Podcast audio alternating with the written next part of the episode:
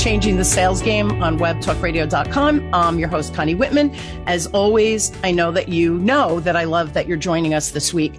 Now, I hope as you listen to the show, you, you got to feel my passion about changing that word sales from that icky manipulation, um, just slime kind of vibe to you really have to start selling from a place of care, uh, love, care, and respect. And I know that word love and sales, people think it's weird, but truly, truly, if we come from our heart, magic starts happening. So to help you on your journey of changing your mindset, I have a free gift for you. In the show notes, you'll see a link for my communication style assessment.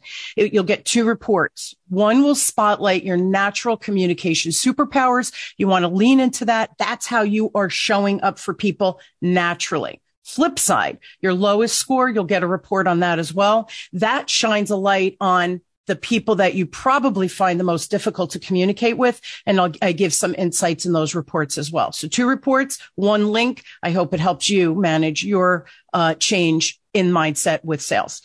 Now, my motivational quote today is by Mark Hunter. And Mark says, it's not about having the right opportunities. It's about handling the opportunities right. Now, there's so many essential steps in whatever sales process you're using. And it's really important to handle each step of that process as efficiently and as refined as possible. There's so many moving parts. It's also essential to create those good habits that are effective. And here's probably the more important word, repeatable so you can easily and quickly scale your sales results, income, all of those pieces of the puzzle. Well, today I'm really excited to chat with my guest, Sinjan, St John Craner. Uh, St John is an author, podcast host, and the founder of Agrarian. I probably said that wrong, St John, based in New Zealand. You're going to love his accent. He and his company specialize in training and teaching sales teams how to perform at a higher level using human centered psychology. He's going to share share with us the top ways to increase your leads and sales by implementing your buyer's mindset and tapping into that psychology of selling. So St John, thank you so much for being on from literally across the world. I'm excited for our conversation. Oh, it's great to be here, Connie. I'm glad we got, we got here.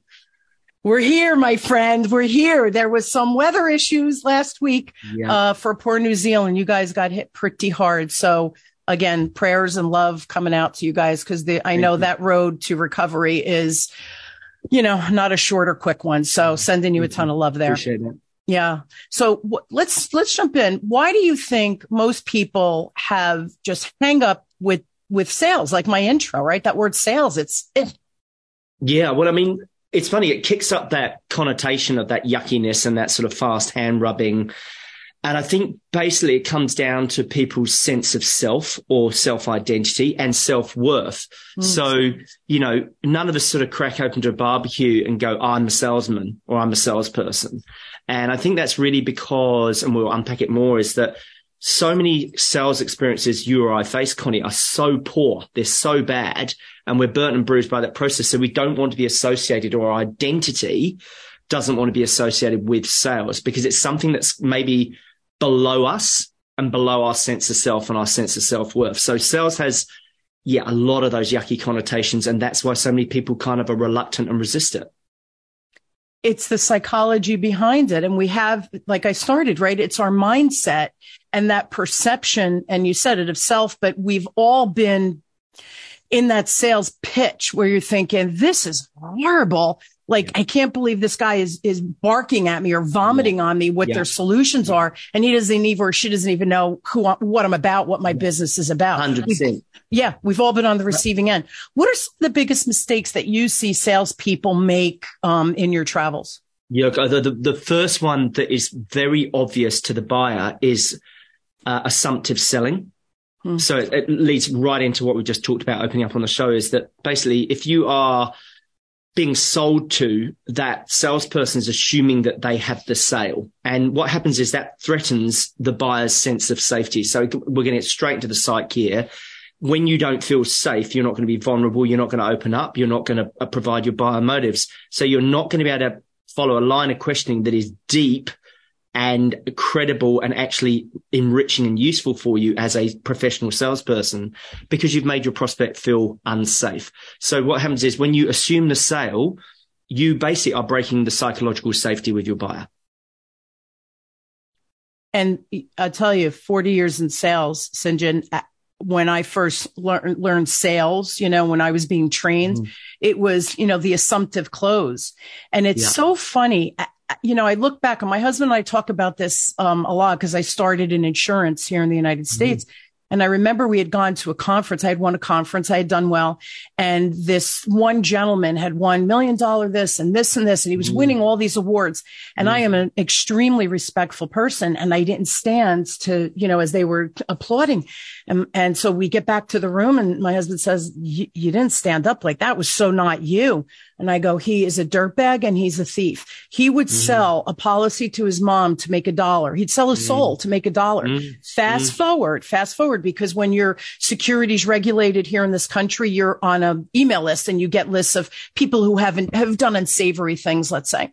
About yes. five years after that conference, he was in jail for unsavory behavior. So now isn't that funny how when I was being trained, I was like, Oh, that doesn't feel right it didn't feel right to me, the person in my soul. So, and, and I was offended that people were applauding for this you know, unsavory dude. So it, it's part of, I think, how we're wired, but, but we can change that mindset as well. Yeah, hundred percent. And I was just thinking about that when thinking, pitching you at the conference there. It's like that also that sensory thing. I'm not getting into energy vibrations and vibes and everything else, but basically when we were cavemen and cave women, we didn't talk. So the non-verbal, the body language was massive. So having massive sensory awareness of how you're coming across as a salesperson mm. to your prospect and picking up on that body language is absolutely massive because ultimately they're going to give themselves away. Even if they don't say it, they're going to say it by the micro expressions. And I'm not a body language expert, but I know a little enough to harm myself, let's say, Connie. and you can pick up on the vibes, right? And, you know, if you're dominating or you're overtaking and, and you were talking about the sort of the verbal vomit, I call it the show up, throw up routine. Ugh. You know, literally there's, and, and technical salespeople suffer this curse of complexity bias where what they do is they kind of uh, are so keen to assert their technical prowess onto the prospect, they just talk and talk and talk and talk and talk and they lose the sell and they lose the prospect because they don't read the room. I mean, this is why we don't send engineers out to sell. Exactly right. Isn't that funny? True. Uh, because they think they have to give you every last detail, dot every I, cross every T. That's not a conversation. That's that technical. We get caught into the, uh, the, the minutia, right? Into the weeds. Yeah. So and it's very, they're very hard to pull out of that. 100%. Sorry. And the reason I was jumping in there is because what happens is I'm, I meet a lot of people that are very, um, again, I'm talking about the psychology of sense of self. And, you know, with your guest, James Clear, he talks about identity. And I'm hearing a lot of that around sense of self and identity being a powerful motivational force. But what we're doing is um, a lot of people have a technical quotient, but they don't have that emotional quotient, you know, the emotional intelligence that your man Dan Goleman talks about. But what it is, is it's very important, like us here, we got to have a conversation that is conversational, not technical. Because if we go technical, we're just going to lose everyone down the track. So that EQ, you can be bright as a button, but if you can't read the room and you can't read the basic signs and signals that that buyer's sending you, then you're not going to make a sale. It goes back to that quote. People don't care how much you know until they know how much you care. It, it right. That's really, let me know that you're in it for me, m- meaning the prospect or the client, that you're not just in it for your paycheck or for your yeah. bank account, right? There yeah. has to be a skin in the game from their perspective of how we're going to serve. Why have you found that this whole concept of psychology fascinates me? I always said if I went back for my PhD, it would be in psychology, nothing to do with business, but I think psychology psychology has everything to do with business because we're in business or we're, we're talking to other humans who it's, it's all about the psychology. So why have you found that that psychology is actually a sales superpower for us, but most people don't even know it? Yeah. So like, I think if you're in sales, you should be fascinated by people and human behavior and the laws of human nature. Now, equally, understanding psychology can be used for good. It can be used for bad. And obviously we've had, you know, we've had a story of, of people where they use it badly.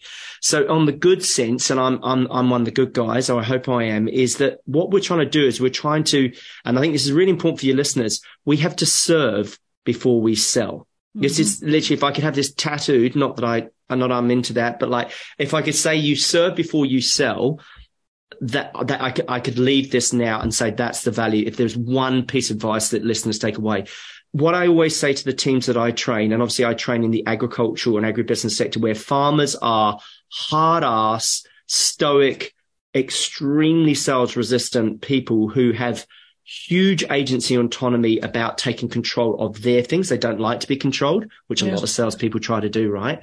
Um, we serve to sell. When we serve the best interests of our prospects rather than the best interests of ourselves, we will make more sales. It will take longer. And Connie, I know you're big time into this because I've been listening to your podcast and some of the amazing guests you've got on.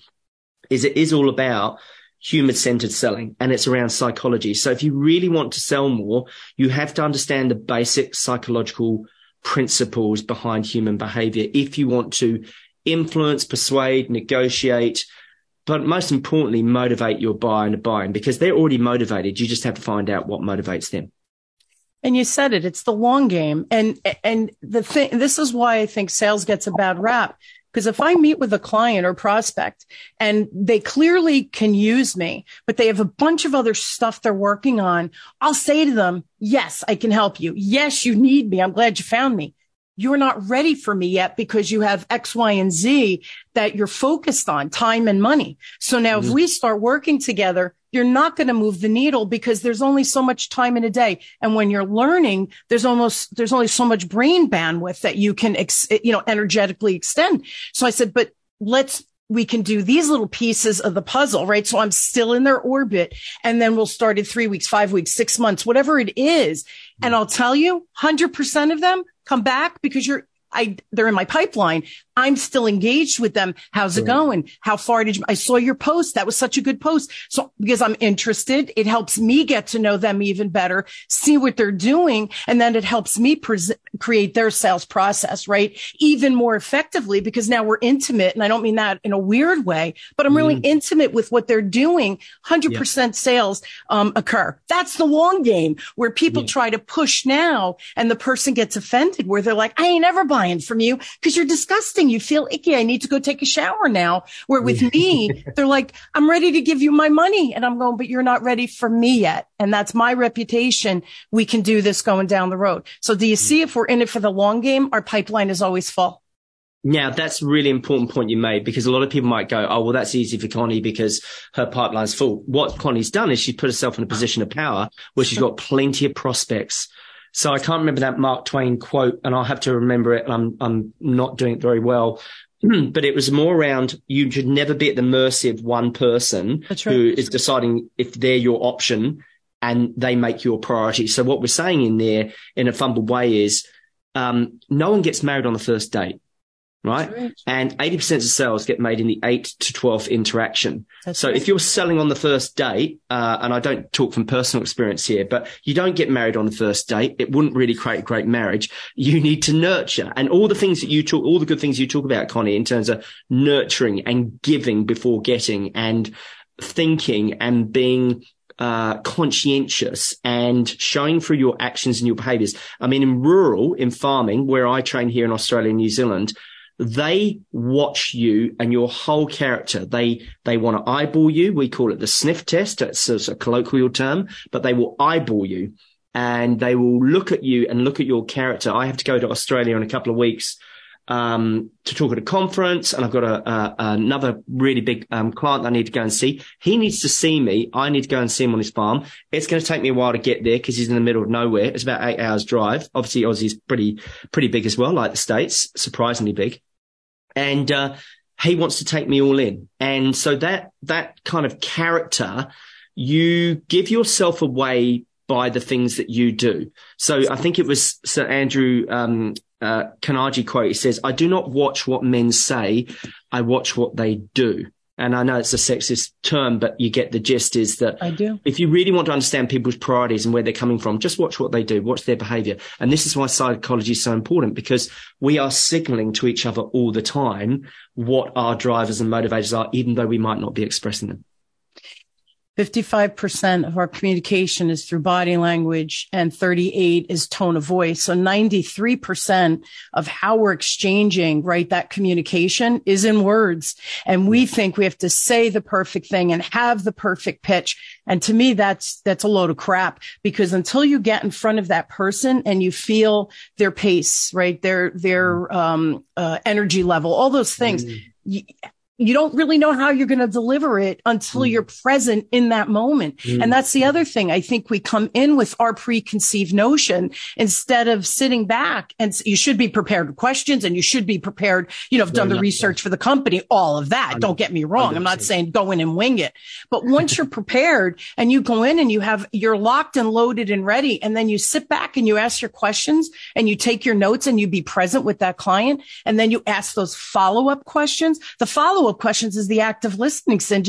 It's not all of the eight questions I had prepared in advance. The real meat is the follow up questions that I'm asking based on what my client or prospect has just said. And we forget, we think we go in and go, okay, they answered my question. Next question, next question. We're not really listening. So we can't dig deeper. You said it at the onset. We're not digging deep enough um, I use the word intimately again, not in a weird way, but to really understand what their pain points are, what their situation is, what their struggle is, and if I'm a good match to help them, or should I introduce them to someone else in my network that really can help them with whatever the situation is? Absolutely. The, go ahead. And I'm just going to jump in there because there's something that you said was very, very important here. It's a, a triggered a point for me.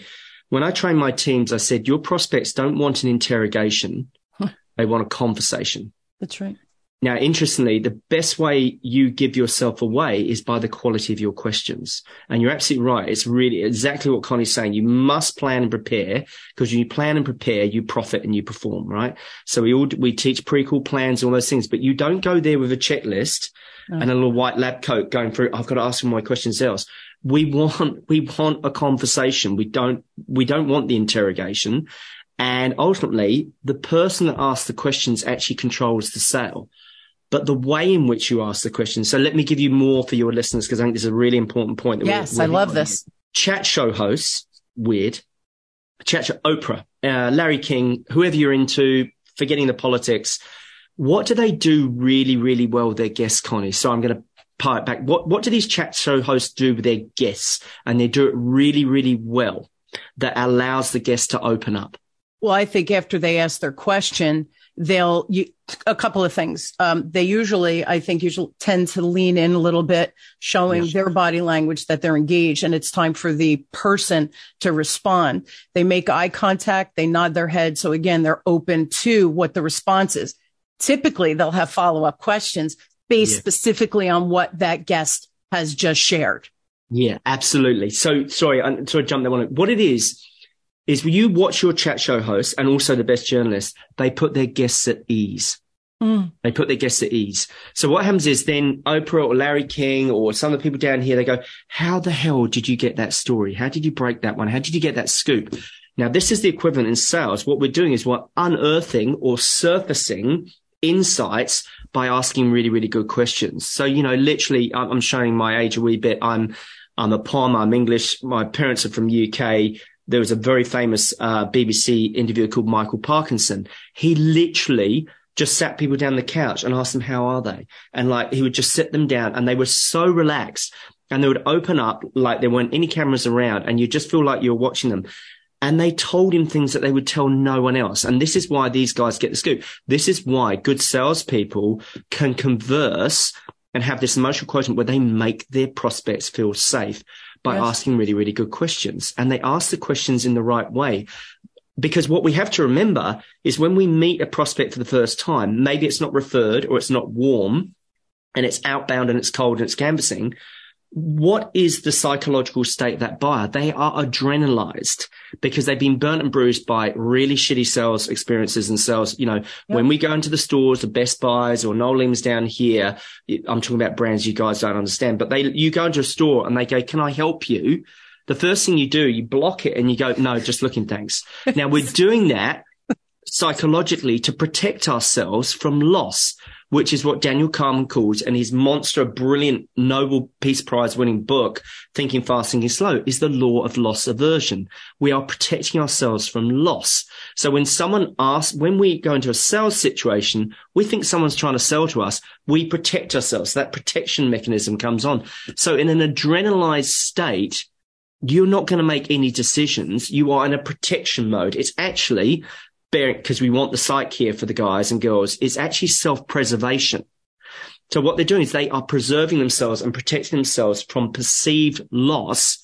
Because when we meet really shitty, lousy, poorly trained salespeople who are not professionals and just reps, they are selling to us because they're serving their needs, not ours. So we right. shut down, we protect, we push back and, and the shutters go down. And this is why it's really important that we signal safety through the quality of our questions. So sorry, massive rant there, lots in there, but like I see it, this mistake being made all the time by poorly trained um, sales professionals. Yeah, I do a workshop. Um, it's a 90 minute free workshop and the topic is eliminate the five layers of buyer's resistance. Exactly what you're yeah. talking about. Until we earn their respect and trust, it's they're, they're looking at us like I'm waiting for the other shoe to drop.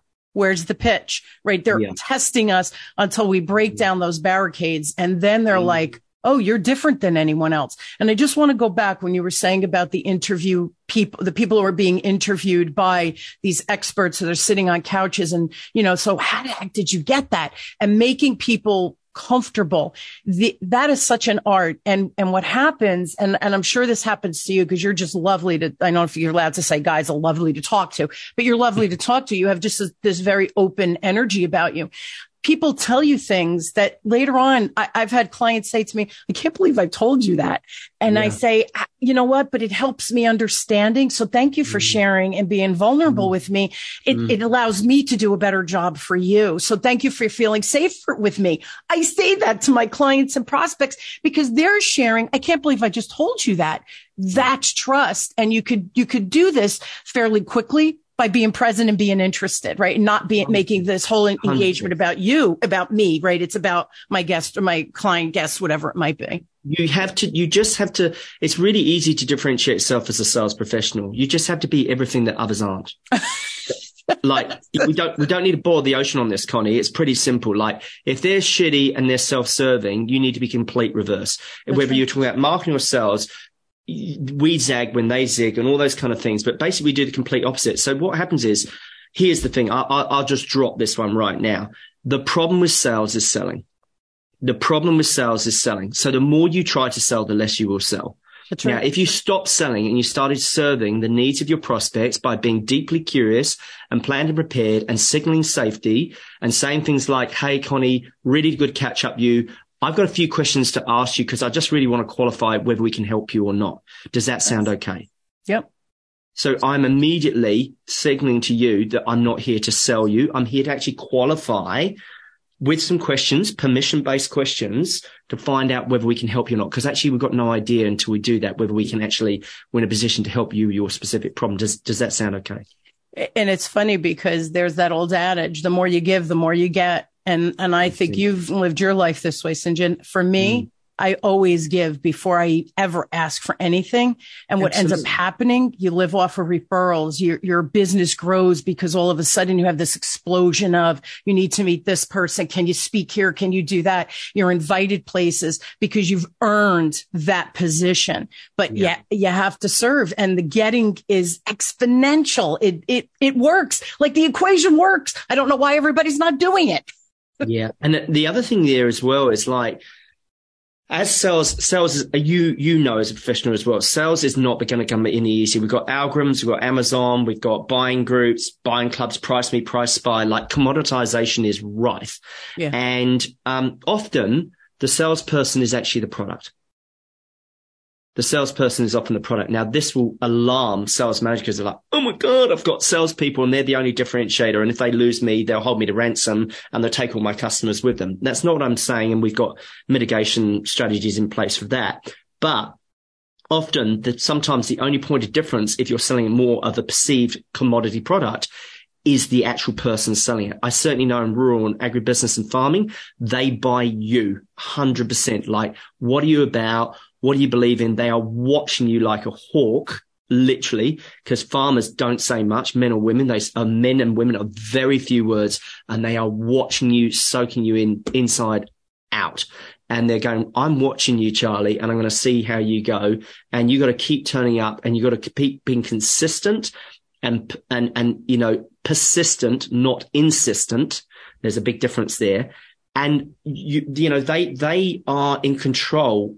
They farm the land because they are, they want to be their own boss. They want to, their own men and women. They are in charge of their life. They score incredibly highly on the attributes of agency or autonomy. They don't like to be told what to do because if they did, they'd go and work in an office. They work for themselves. They own their land. They take huge risks. They are very, very sales resistant. So when we control a sale, that's where we lose the sale.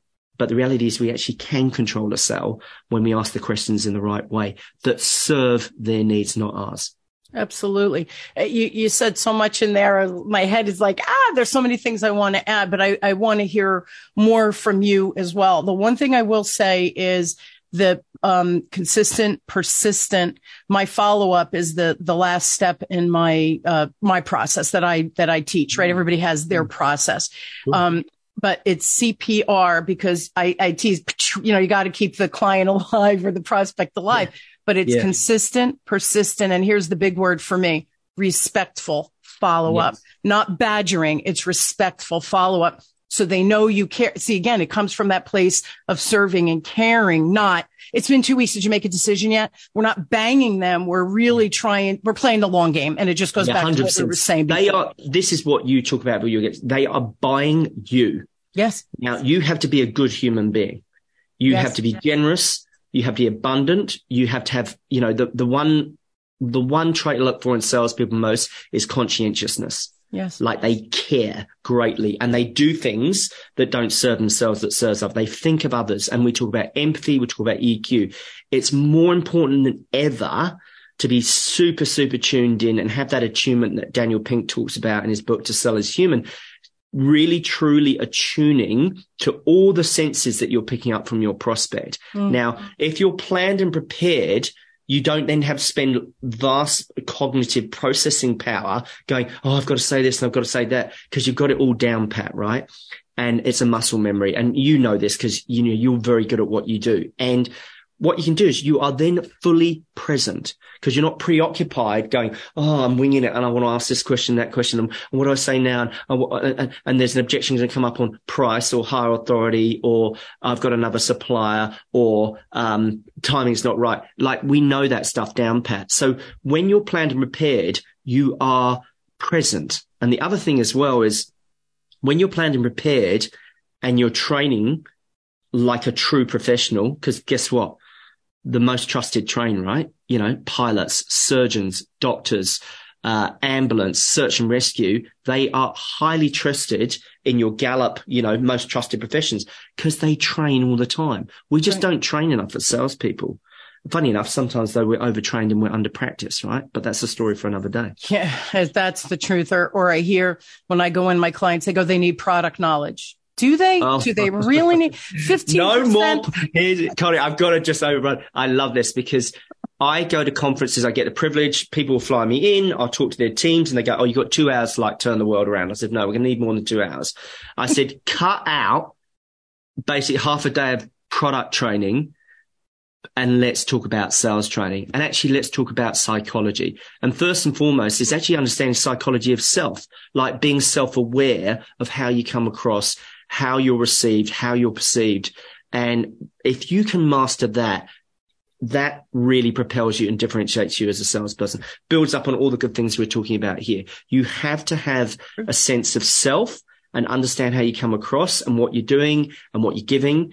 And then park the bloody product training, everyone's product training out. At the end of the day, often people are buying you or buying the person behind the product because right. commoditization is, is rife. So yeah, the psychology is so, so important to understand, but it all starts with yourself.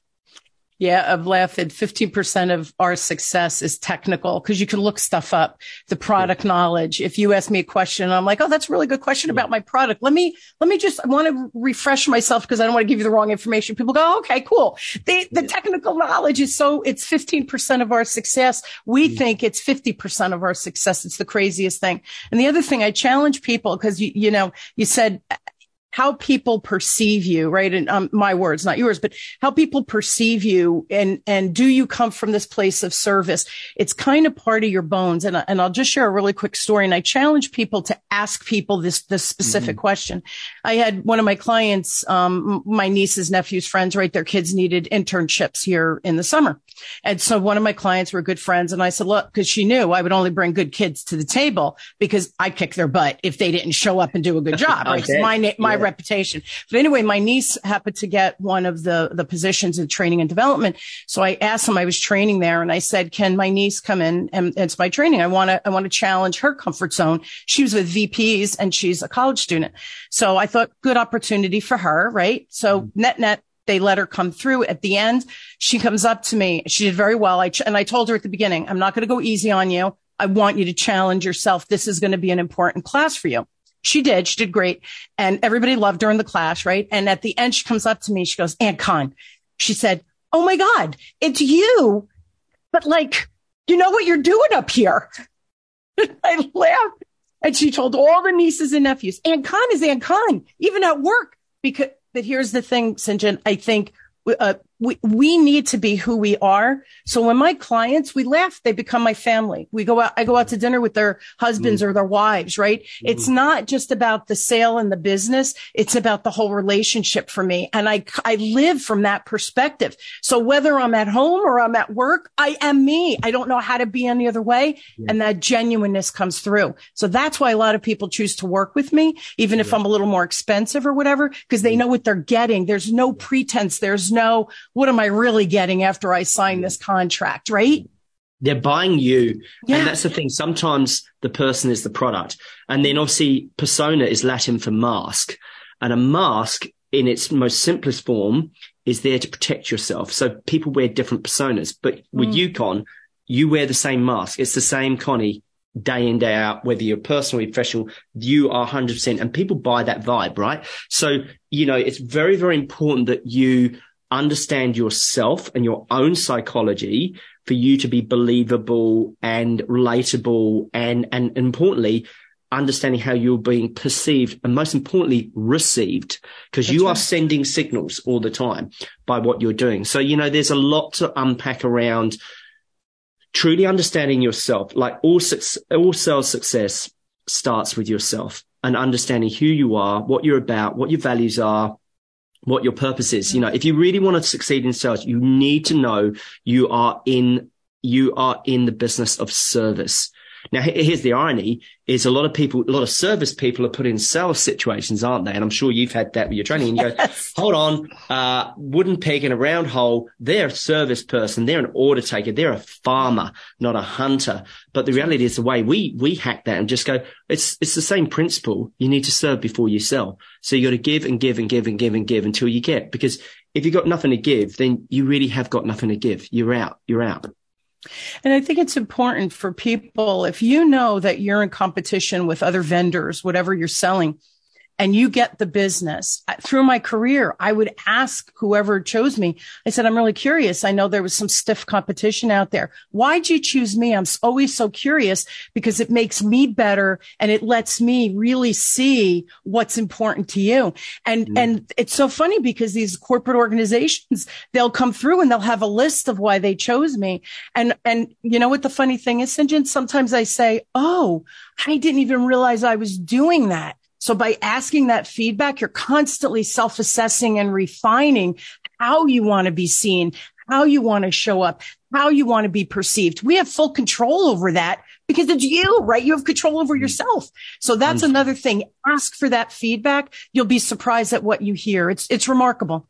Yeah, I think that's a really important point for your listeners that if you want to get better, you feedback is a gift and you've got to ask for it. And that's so important question. Uh, so important. The point you made there is often we don't doing nothing saying, do you mind me asking? Because I use these sentence starters in a very polite permission based way as well. Do you mind me asking? Kind of curious, you know, like you said, we had some really stiff competition. We're really grateful for landing the business. What was it about us that you particularly liked that got us over the line compared to other vendors? They will tell you that is gold because they're giving you those insights. And then, you know, the other thing that I'm picking up on here, because I want to go deeper and give the most I can to your listeners is not only are you seen but you need to see your prospects. So now the fundamental, fundamental, if you really want someone to open up and be vulnerable to you, like a prospect, because you know, you know, when you've seen, you know, I, I do a lot of truck time and sales observations with my rural reps. You can see the body language. It's all closed off. It's all protection. They're protecting themselves against loss. Yeah. Is the farmer isn't opening up because they're not seen, heard or understood. So what's happening is they're not seen, heard or understood. So they're not seen for the specific problem they are and the individual that they are. They're not heard because they're constantly being interrupted and it's a inquisition or a, a interrogation, not a conversation. And then they're not understood because they're not signaling safety by summarizing. And this is where we go deeper in the training like you is like, so Connie, can I just, I just want to check I've understood what you've told me so far. So what you've said here is basically, we've got a yield result here. We want to get here. You've tried this. This hasn't worked. Have I, have I got that right so far? Saying a summary makes them feel understood. So they need to be seen, they need to be heard, and they need to be understood. Now, if you do that, you differentiate yourself from 90% of salespeople. Yeah, Stephen Covey's fifth law, right? Yeah. Uh, successful people seek to understand before you're understood. You have to live by that because, and it's that's so the, simple. It's, it's so, so simple. simple. We make sales so complicated. It's Basically, true. just focus on the fundamental basics first of basically making sure your prospect feels safe, being planned and prepared, but understanding that you are judged by the quality of your questions. Now, interestingly, we're always looking for buyer motives. Now, when we're selling, we're on sale as well, right? So that prospect is looking at you going, what questions are they asking? Now, I've always been, since a little boy, very curious, very curious about the world, very curious about human behavior and why people do what they do in behavioral economics and social sciences, all the books behind me. And I love it. Absolutely love learning and it, it, fascinates me. But what I want to do is I want to understand why people do what they do. So when someone asks me a question, my automatic reaction is, I wonder why they're asking that question. What's behind there? What's the underlying driver there? It's the same with objections, right? You know, someone's objecting around price. The reason they're objecting around price is there's an absence of value. We failed to determine mm-hmm. the commercial context or worth of the product or service that we're pitching in. So before we ever talk about price, we'll talk about what it is worth. So yeah, look, absolutely, Connie. I can give you a price to make sure I give you the right price. I just need to check out a couple of things first to make sure what I'm offering you is the right thing. And let's put it in its context. So I use that all the time. You know, it's just being curious and, you know, the other thing is being, and I'm trying, I'm probably maybe giving too much here, but I, I'd love to because I'm very passionate about it is you must be more curious than you are critical. Yes. Because basically curiosity opens doors and criticism closes them. So you go, oh, bloody guy, you know, they're not buying off us. The procurement team, they're beating us up on price all the time. Now, when you do that, you close your mind to any sort of learning. Now, when, when you're curious about, oh, I wonder why they were doing that. I wonder what happened there.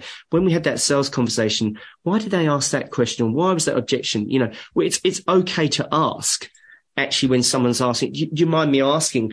what's behind that? You know, what made you ask that question? And I've asked it in a very soft way, a very safe way that doesn't threaten the buyer.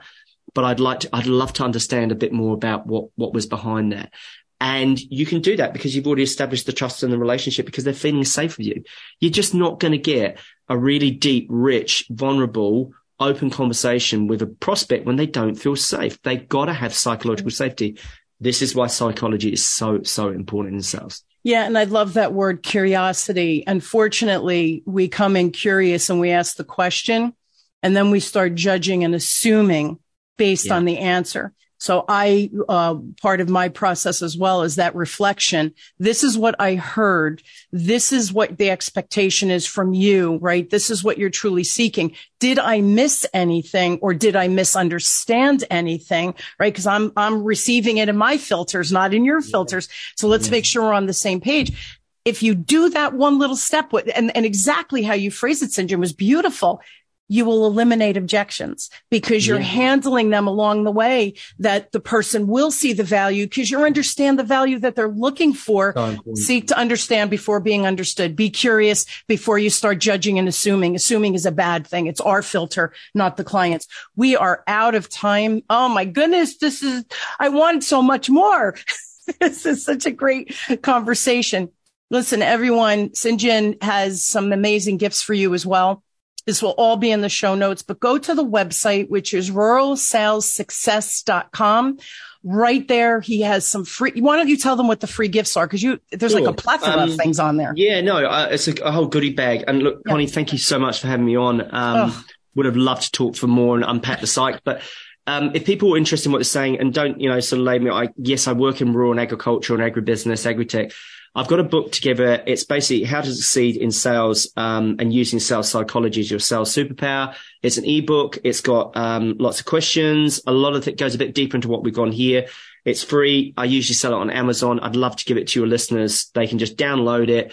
Uh, if you're interested, there's podcast link there. And I'd obviously love to have Connie on my show to talk more. But yeah, ton of resources for you. Email. If you like what you're hearing, go in there and grab what you want. And I'll tell you the podcasts, I, I, I don't know if you've seen this, but the younger generation, they listen to podcasts. So mm. I'm, I'm amazed that when I speak or when I teach my corporate clients and there's the younger generation, they'll come to me. Oh my God, I love that episode, James Clear. I love that episode. John. I love, and I go, you listen to my show? It's so funny. Yeah. And I'm so honored. And they go, Oh, I learned so much. I feel like I'm getting better at sales because of your guests and your conversation. So again, your podcast, please listen to. John's podcast, especially if you're in sales, new to sales, in sales for a while. We gain bad habits. So again, these conversations, listening to the guests that. John have on, I think is really important. It's a free resource. You're driving to work. You're vacuuming your house. You're doing the dishes. You're mowing the lawn. Listen to the podcast. They're 30 minutes, 40 minutes long. It's free content that you can start to, um, the brain, you know, you have the brain working to create mm-hmm. these really, really good habits. So thank you so much for, for sharing uh, about your podcast as well. I think that's an important resource, um, in addition to the ebook and everything. So thank you so much for being on welcome, and for sharing. I mean, the last thing I'd, I'd, last thing I'd say to your listeners is, is, is you must be a, a continual lifelong learner in sales. And, you know, Warren Buffett, you know, he's, he's, he's wealthy for a good reason the more you learn, the more you earn, right? So continue to learn the most trusted train and yet, you know, use the resources that Connie's putting out here and all the wonderful guests. Um, yeah. And if people want to connect on LinkedIn, you'll put it in the show notes, but I absolute oh, yeah. pleasure. I love, I love talking, uh, to wonderful people like you. That same, same back at you. Thank you so much. And I hope you will join me weekly as we question, build and discover together. No matter where you are on your sales journey, there's resources out here to help you. And I just want to comment before I end the show. John just said learning is earning. And that is true. Here's the deal. You've just heard some great strategies, exact questions, how to phrase things. John gave a lot during this. So I highly recommend going back with a paper and pencil, get his book and download it. Here's the deal. Information is a beautiful thing. If you do nothing with it, it's simply information. Once you take that information and you apply it one piece at a time, just try one little change that's in or during our conversation today. Watch the magic that happens on the back end. It's remarkable. You have the power to do that. Again. John, thank you for being on. Thank you all for tuning in to Changing the Sales Game with me, your host, Connie Whitman on webtalkradio.com. I am truly honored that you're on this journey of sales and change with me and my guests. And I hope that you are inspired weekly with our conversation and content. I will see you all next week. I love you and thank you for tuning in. Be sure to subscribe so that you don't miss a single episode. And while you're at it, please leave a rating and review and share it with your friends. Tune in every week for more exciting insights and strategies on increasing your business's ROI. And always remember, lead with heart and your sales will follow.